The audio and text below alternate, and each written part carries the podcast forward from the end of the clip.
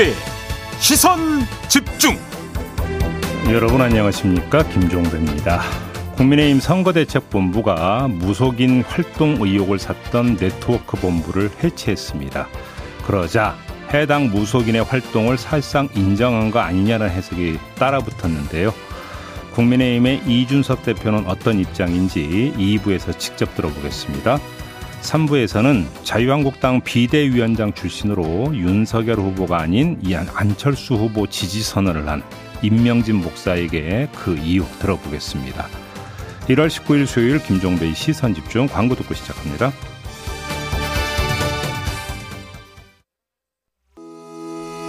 시선 집중은 촌철님들의 다양한 목소리를 기다립니다. 짧은 건 50원, 긴 건 100원인 문자 메시지 샵 8001번, 스마트 라디오 미니와 유튜브 라이브로도 시선 집중과 함께 하실 수 있습니다.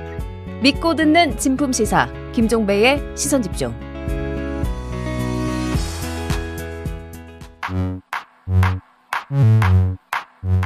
뉴욕에 뉴욕타임즈가 있다면 시선 집중에는 JB Times가 있다 촌철살인 뉴스 총정리 JB Times 네, 더마과 함께 시선 집중의 문을 열겠습니다. 어서 오세요. 네, 안녕하세요. 더마과입니다. 네. 구하나 공하나님이 JB 더마과 직접 참여는 잘 못하지만 운전하면서 듣는 수천만의 애청자가 있다는 거 잊지 마세요. 파이팅이라고 보내주셨습니다. 아니 어떻게 애청자가 수천만인 걸 어떻게 하셨을까? 그 비밀인데. 근데 오늘은 차 놓고 가세요. 눈 내릴 거 지금 예보돼 있지 않습니까? 아 그러네요. 예. 근데 또 생계를 위해서 운전하셔야 되는 분들도 있으니까 음. 안전 운전 하시기 바라겠습니다. 아무튼 수천만 애청자는 비밀이니까 다른 데 가서는 말씀하시지 마세요. 아, 소문내면 안 돼요? 네. 그렇죠. 자, 3414님이 네. 종배님 어제 천기누설 방송 마지막에 음. 손인사 하시는데 웃는 모습이 너무 귀여우셨어요. 오랜만에 남편 이후 심쿵했네요. 라고 하셨는데 아침에 한번 해주세요. 손인사. 하여간 주문사항도 많아. 네. 뭐, 음. 했죠? 네, 밖에서 왜 난리야 이렇게. 예, 네. 귀여우셨나요, 여러분? 네. 자, 에이스타임 가겠습니다. 네. 어제 국민의힘에서 건진법사와 상관없다. 하지만 설명이 필요, 한 부분이 있다. 저희가 JB Times에서 이런 얘기를 했었죠. 네. 근데 국민의힘에서 발빠르게 건진법사가 활동했다는 의혹이 불거진 선대본 네트워크 본부를 해산했습니다. 네. 건진법사와 상관은 없지만 조직은 전격 해산, 뭐 아예 논란의 불씨조차 남겨두지 않겠다. 이런 후보의 결단으로 보이는데요. 음. 제이비 이런 발빠른 해산 어떻게 보세요? 권영세 선대본부장이 후보를 둘러싼 불필요한 소문과 오해가 확산되는 것을 차단하는 의미다 이렇게 밝혔잖아요. 그랬죠. 그런데 네트워크 본부 해체 결정이 내려진 다음에 아니 설명대로 그냥 몇 번 들른 것뿐이면 저럴 이유가 없는데 왜 저럴까? 그렇죠. 굳이 왜 없애지? 그러니까 저거야말로 빈대 잡으려고 초과 상관 태우는 거 아니냐 이런 얘기 바로 따라붙었잖아요. 네. 그럼 오히려 그게 불필요한 소문과 오해를 더 확산시키는 거 아닌가요? 음. 이해를 못 하겠는데요, 솔직히. 그러니까요. 근데 그런 물음을 이제 기자들이 했는데 네. 거기에 대해서 권영세 본부장의 대답은 계속 음. 똑같았거든요. 음. 그냥 불필요한 오해와 소문이 확산되는 것을 단호하게 차단하자는 의미다. 그러니까 후보의 뜻이다라고도 밝혔잖아요. 네. 그러니까 이제 권영세 본부장 같은 경우도 본인이 이제 설명하는 데는 한계가 있었던 것 같고요. 결국은 결정은 윤석열 후보가 내렸다라고 봐야 되는 거 아니겠습니까? 네, 그 점도 강조를 했습니다. 그러니까 그럼 윤석열 후보는 그럴 이유가 또 뭐가 있었을까? 음. 요걸 봐야 되는 것 같습니다. 7892님이 음. 빠른 결단으로 대처를 잘 했다고 볼 수도 있지 않나요? 라는 의견 보내주셨고요. 네. 반면에 990 하나님은 꼬리 자르기, 증거인멸 아닌가요? 라는 상반된 의견 보내주셨습니다. 네. 근데 논란은 좀 계속 되고 있는 것 같아요. 예. 오늘 아침에 1시간 전쯤에 나온 단독 보도가 있는데요. 녹화뉴스. 음. 음. 국민의힘 한무경 의원이 대표로 있었던 회사가 건진법사가 소속된 불교 종파의 사회복지재단에 1억 원을 출연했다. 뭐 이런 보도도 지금 나와서 뭔가 연결고리를 좀 찾는 보도들은 계속 이어지지 않을까 뭐 이런 좀 궁금증도 남기긴 합니다. 근데 그 일광 조계종을 불교 종파로 볼 수 있는 건가요? 그러니까요. 종파가 또 아니라고 불교계에서는 딱 잘라서 얘기를 했었는데 그러니까 보도는 이렇게 하여간 있었고요. 1억 원을 기부했다고요? 네, 1억 원. 되게 큰 돈인데. 그러니까요. 언제 기부했대요? 그거는 보도를 조금 제가 볼 때는 그 시점이 더 중요한 것 같은데요. 그러니까요. 언제 그 기부했는지가 중요한 것 같은데요. 네. 그거를 보면 기부 이유를 어느 정도는 가늠해 볼 수 있지 않겠습니까? 그렇죠. 어, 그리고 시점을 보면 기부 이유를 가늠해 볼 수 있고 기부 이유를 가늠하면 그러면 아, 이 전모 씨라는 사람이 내부적으로 어떤 그 위상으로 소문이 났는지도 대충 헤아려 볼 수 있는 거 아니겠습니까? 설립 시 기부자라고 지금 보도에는 돼 있고요. 음. 설립을 이 복지 사회복지법인 연민복지재단인데요. 네. 그게 설립된 시점은 2017년이라고 지금 보도에는 기재가 되어 있습니다. 그래요. 또 자세한 사항은 뭐 후속 보도가 나올 것 같고요. 네. 그리고 한편에 저희가 궁금한 게 있는데요. 전혀 다른 얘기인데 음. 양자 토론 하기로 했잖아요. 설 전에. 예. 근데 어제 민주당 박주민 의원은 27일 목요일 밤 10시에 한다 발표를 했습니다. 음. 그랬더니 오후에 국민의힘에서 합의한 적 없다. 31일 저녁 6시에서 9시 사이에 하자. 이런 의견을 또 냈어요. 예. 날짜를 보니까 설 연휴 전 목요일 밤이냐 아니면 설 연휴 첫날 저녁이냐 음. 요 싸움인데 여기에 양쪽에 무슨 전략이 숨어 있는 거예요? 지금? 일단 저는 이해를 못 하겠는 게 민주당에서 발표를 했다라는 것은 합의를 했기 때문에 발표했다고 봐야 되는 거 아니겠습니까? 근데 아니라잖아요. 합의가 안 됐는데 발표를 했다는 것도 사실은 그 이해가 될 수 있는 부분이 아닌데 네. 그래서 박주민 의원이 합의라고 뭔가 오인을 해서 발표를 한 건지 아니면 국민의힘에서 합의를 뒤집은 건지 일단 이것도 좀 확인이 필요한 부분인 것 같고요. 네. 아무튼 그 27일 밤이냐 31일 저녁이냐는 상당히 중요한 부분이 있죠. 음. 설 연휴 전 목요일이 되면 어떻게 됩니까? 그 다음 날 금요일 날 보도가 많이 나오겠죠. 보도가 많이 나오는 것도 있고 그럼 여기서 두 가지가 있는 거죠. 아, 설 연휴 전 목요일이 되면은 이동이 시작이 되기 때문에 상대적으로 시청률이 떨어진다고 봐야 되겠죠.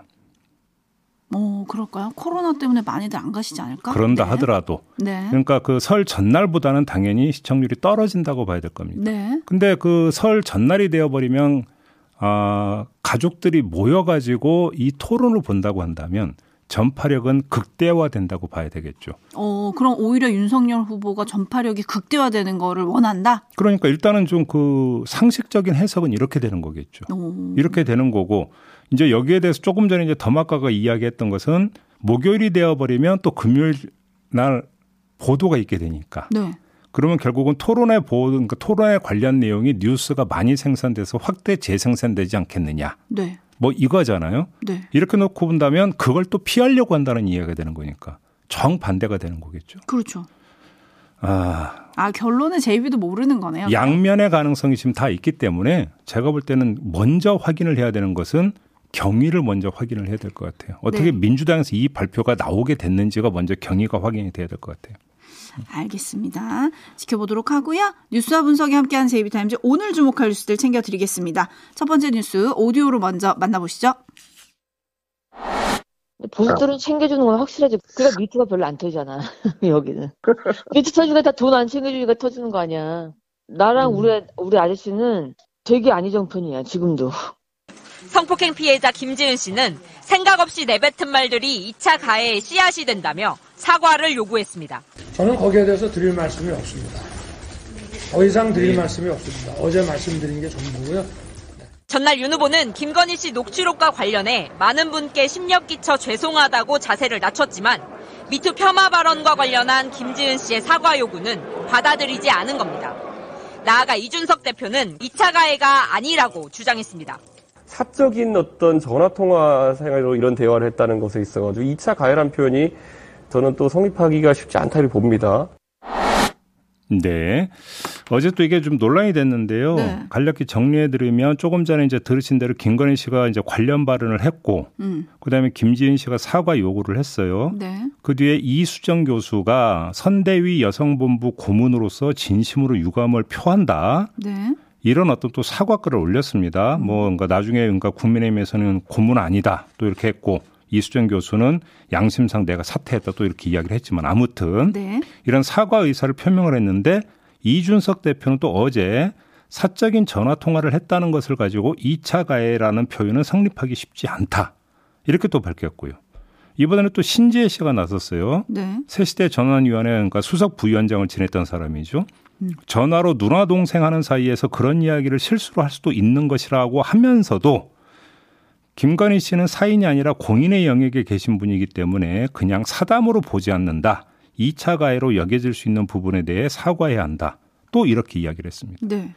그리고 마지막으로 윤석열 후보는 이에 대한 어떤 입장을 묻는 기자들의 질문에 더 이상 드릴 말씀이 없다. 이렇게 끊어버렸고요. 네. 아, 이 논란이 영국 인디펜던트를 비롯해서 홍콩 등 해외 매체들도 김건희 씨의 미투 발언을 실었다고 하던데요. 음. 지금 이런 내부의 움직임들 이걸 어떻게 봐야 될까요? 그러니까요. 이거는 이제 그 어떤 관점에서 접근하고 평가하느냐에 따라서 이야기가 좀 달라질 것 같은데요. 순전히 정치적인 측면에서만 한정해서 말씀을 드리겠습니다. 그러니까 오해를 그 하지 마시고 그 정치적인 측면만 한정한다라는 것을 깔고 말씀을 드리는데 이건 긁어 부스럼이잖아요. 음. 김건희 씨가 자신의 발언 공개와 동시에 송구하다고 밝혔잖아요. 네. 그렇지 않습니까? 그러면 그걸로 가름하고 그냥 넘어가는 게 국민의힘 입장에서는 정치적으로 가장 깔끔한 처리법이라고 봐야 되는 거 아니겠습니까? 그런데 당 안팎 인사들이 앞다퉈서 한마디씩 했고 특히나 이게 이제 논란이 증폭이 됐던 게 이준석 대표의 해석이잖아요. 음. 이렇게 되어버리면 다시 논란을 자초를 하는 거잖아요. 논란을 더 키우는 거 아니겠습니까? 네. 그러면 그 정치적으로 굳이 이럴 이유가 뭐가 있느냐. 이 이야기가 따라붙게 되는 거고요. 음. 그러면 이런 현상이 빚어진 원인이 뭐냐를 따져봐야 되는 거죠. 이게 그럼 서로 간에 쌓인 미스냐? 그렇게 보기 힘들고요. 정치적 미숙함 때문이냐? 이거 이렇게 보기도 힘들 것 같아요. 이런 것보다는 젠더 문제를 놓고 벌어졌던 당내 갈등과 공방이 있지 않습니까? 그게 다시 그 재현된 거 아니냐. 오히려 이렇게 해석하는 게 현실적이지 않을까요? 바로 이 점 때문에 윤석열 후보의 발언이 저는 되게 중요했다고 생각하거든요. 네. 왜 그러냐면 이 그 당 안팎의 논란을 종식시킬 수 있는 주인공은 바로 윤석열 후보 본인이기 때문인데 확실하게 못 박는 발언으로 혼선을 정리를 하면 되는 건데 또 기자들 앞에서 더 이상 드릴 말씀이 없다고 해버리니까 그럼 어떻게 되는 겁니까? 그래서 다른 사람들이 더 할 말씀이 있어서 지금 하는 거 아니겠습니까? 음. 왜 이렇게 전개가 되는지 잘 이해를 못하겠어요. 그런 점에. 근데 또 사실 피해자를 생각하면 김건희 씨의 이 발언을 이렇게 다시 꺼내서 언급하는 것조차 사실은 조금 조심스럽기는 합니다. 아, 그러니까요. 그런데 더 이상 드릴 말씀이 없다. 뭐 이게 또 윤 후보의 확실한 입장이라고 볼 수는 없나요? 왜 그러냐면 다시 그 논란이 또 불거졌잖아요. 그러기 때문에 지금 드리는 말씀이잖아요. 네, 이주형님이 혹시 반대급부를 노리는 건 아닐까요? 뭐 이런 의견 지금 보내주셨고요. 이른바 그 뭐 이대남 표 뭐 이런 거 이야기하는 겁니까? 아마 그러신 해석인 것 같아요. 예. 그리고 07 하나하나님은 외신까지요? 아이고 나라 망신이네요. 라는 음. 의견을 좀 보내주고 계신데 네. 이 부분이 이제 윤석열 후보의 취약층이라고 꼽히는 2030 여성층 음. 표심에 또 어떤 영향을 줄 거냐 뭐 이런 분석 보도도 있, 있기도 하던데요. 네. 이 내용은 잠시 후에 저희가 이준석 대표를 좀 만나니까요. 음. 이준석 대표에게 또 물어보도록 하죠. 예. 그리고 또 하나 논란이 이제 김건희 씨 씨가 음. 캠프 조직 등 뭐 캠프에 좀 관여한 거 아니냐 이것도 좀 이 통화 내용 관련해서 논란이었잖아요. 네. 그런데 김건희 씨의 친오빠가 캠프를 움직이는 사람들 이른바 음. 헤드 중에 한 명이었다. 음흠. 서울의 소리 이명수 기자가 강의를 했던 그날 이 친오빠도 참석했다. 또 이런 후속 보도도 나왔습니다. 네. 근데 국민의힘은 여전히 김건희 씨나 김건희 씨의 친오빠는 캠프에 전혀 관여하지 않고 있다. 해명을 했는데요. 뭐 이 부분도 이준석 대표 에게 조금 사실 확인이 필요해 보입니다. 네. 예. 요런 것들 대담을 나눌 수 있도록 계속 시선 집중해 주시고요. 제이비타임즈 이번에는 또 다른 폭로의 현장으로 함께 가보시죠. 어, 민주당 이재명 후보의 욕설이 담긴 녹음 파일 34개를 오늘 추가로 공개합니다. 어, 굿바 이재명을 쓴 제가 오늘 이 굿바 이재명을 뒷받침하고 또 어, 공개 약속을 지키는 차원에서 160분 분량의 파일을 공개하는 것입니다. 뭐 비록 말씀드리기 어려운 사정들이 있긴 합니다만 공인으로서 어, 이런 무리를 일으킨 점에 대해서 어, 다시 한번 깊이 사과드립니다. 뭐 그것도 저의 책임져야 될 부분이기 때문에 깊이 사과드리고 또 한편으로는 그 문제의 발단이 됐던 어머니 어머니는 이제 이 세상에 계시지도 않고 또 어머니에게 가혹하게 문제를 만들었던 그분, 그 형님도 이제는 이 세상에 안 계십니다. 다시는 벌어지지 않을 일이니까 우리 국민들께서 용서해 주시면 고맙겠습니다. 네. 자, 이 문제가 불거졌는데 이것도 한번 좀 보죠. 네. 제가 볼 때는 조금 전에 그 첫 번째 뉴스에서 다뤘던 이야기고 바로 연결이 되는 것 같은데 음. 제가 조금 전에 이런 말씀을 드렸잖아요. 김건희 씨가 송구하다고 밝혔으면 거기서 이제 그걸로 깔끔하게 정리하는 게 낫지 않았을까 정치적으로 놓고 이 말씀을 드렸잖아요. 네. 자, 그러면 이재명 후보는 어제 뭐라고 했습니까? 제 과거의 한 부분이고 책임져야 될 부분이다. 그 다음에 공인의 한 사람으로서 이런 이야기를 했단 말이에요. 공인으로서 무리를 일으킨 점 인정을 했단 말이에요. 그러니까 사과를 하고 이제 그 용서를 구한 거잖아요. 국민에게. 이렇게 되어버리면 그 다음이 어떻게 되느냐. 이게 이제 궁금해지는 거거든요. 예를 들어서 이것이 만약에 공개가 됐을 때 그 파장이 어느 정도가 될 것이냐. 이거에 있어서는 그 파장의 규모를 재는 잣대는 두 가지가 있는 것 같아요. 하나는 사안 본질 그 자체가 되고요. 또 한 가지는 관련자가 이거에 대해서 대처하는 태도. 음. 이게 또 한 가지 요인이 되는 건데 바로 후자. 그러니까 이걸 대처하는 태도에 있어서 이재명 후보 본인이 낮은 자세로 임했기 때문에 이거에 대해서 주장과 반박이 맞물리면서 논란과 공방으로 다시 이게 맞물리면서 판이 커지는 현상을 차단하려고 했다 이재명 후보가 음. 일단은 이렇게 봐야 되는 거죠. 네. 근데 여기서 근데 여기서 그 다음에 민주당 선대위가 나선 거잖아요. 네. 그 다음에 이거를 뭐 그러니까 속칭 짤방 이런 걸로 잘라가지고 계속 유통시키고 하면은 후보 비방죄나 이런 걸로 해서 고발을 하겠다라고 지금 경고를 했어요. 네. 언론에서 또 보도를 하는 것도 경고를 해버리면 이재명 후보는 파장을 최소화하기 위해서 낮은 자세로 임했는데 음. 선대위에서는 고발을 예고를 했다. 이래버리면 어떻게 되겠습니까? 다시 이게 또 논란이 될 수가 있는 부분이 그렇죠. 되겠죠. 반발을 불러일으키면서. 네. 이렇게 된다면 도대체 어느 쪽에 무게 중심을 두고 대처의 기조가 무엇인지를 한번 다시 한번 체크해 봐야 되는 이런 문제가 지금 발생을 하는 것 같고요. 음. 왜 그러면 후보와 선대위는 이렇게 서로 다른 접근법을 택하고 있는가? 이것도 엇박자냐? 뭐냐 도대체? 이것도 좀 체크를 해봐야 되는 문제 아니겠습니까? 근데 결국은 공적인 언론 영역이 아니라 SNS 영역에서는 돌 거다라고 본다면 돌 거라고 본다면 그것만 놓고 본다면 이재명 후보의 용서와 사과를 구하는 요 부분들이 어느 정도로까지 이것을 그러면 어, 진정시키는 작용을 할 것인가 요거는 좀 하여금 보긴 봐야 될 것 같습니다. 네, 뭐 이른바 투트랙 전략이냐, 뭐 음. 이건 사실 국민의힘도 마찬가지였잖아요. 네. 네, 그래서 투트랙 전략이냐, 뭐 이런 분석 보도들이 있던데요. 뭐 황교익 씨, 황교익 씨 같은 경우는 뭐 차라리 잘 됐다. 못 들어본 사람들 전체를 다 들어보면 음. 오히려 이재명 후보를 뭐 이해하게 될 거다. 음. 뭐 이런 또 반응을 보이기도 했던데요. 네. 어, 전작권 한수님은 정책전은 없고 이게 뭐예요? 라고 지금의 상황을 좀 꼬집어 주셨고요. 예. 8802님, 아무리 전후 사정이 있다고 해도 파일이 계속 돌면 효과가 있을 것 같습니다. 음. 사실 이제 직설적인 욕이 나오니까요. 네. 네. 뭐 이런 얘기가 또 있네요. 음.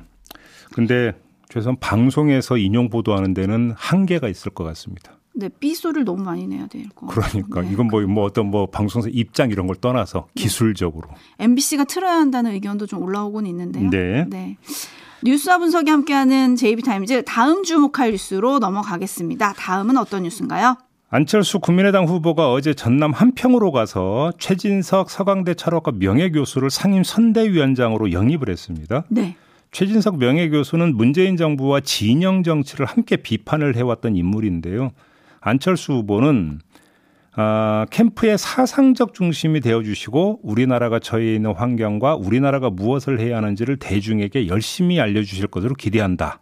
이렇게 밝혔어요. 음. 최진석 명예 교수는 정권 교체도 중요한 사명이지만 그 다음을 어떻게 할 것인가에 대해 안철수가 분명한 비전을 갖고 있고 실천적 역량도 갖고 있다. 이렇게 이야기를 했고요. 네, 뭐 어떻게 평가해야 할까요?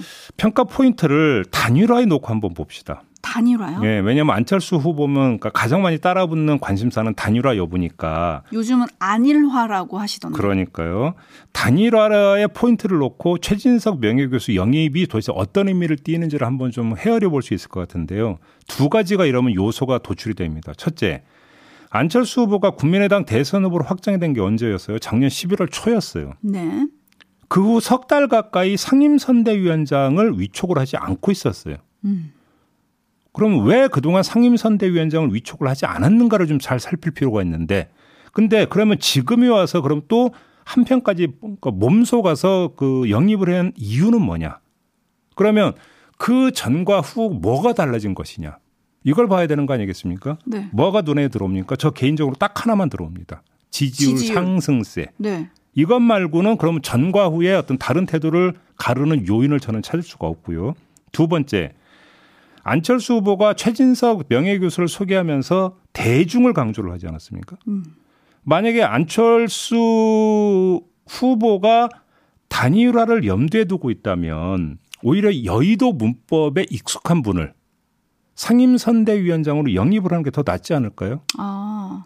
물론 만약에 단일화를 할 생각이라면 협상팀이 가동이 되겠고 선대위원장이 협상팀을 이끌지는 않죠. 물론. 그렇죠. 그렇죠. 그럼에도 불구하고 상임선대위원장 같은 경우는 단일화를 전제로 그러니까 미판을 까는 작업을 전체를 총괄을 해야 되기 때문에 여의도 문법에 익숙한 사람을 상임선대위원장으로 영입을 해야 될 것 같은데 여의도 정치 근처에는 가보지도 않았던 분을 상임선대위원장으로 영입을 하면서 대중을 강조를 했다는 겁니다. 음. 이렇게 놓고 본다면 안철수 후보의 지금 시선은 여의도에 가 있는 게 아니라 광장에 가 있다, 거리에 가 있다라는 이야기가 되는 거죠. 네. 이두 가지를 그 종합으로 하면 어떻게 되는 겁니까?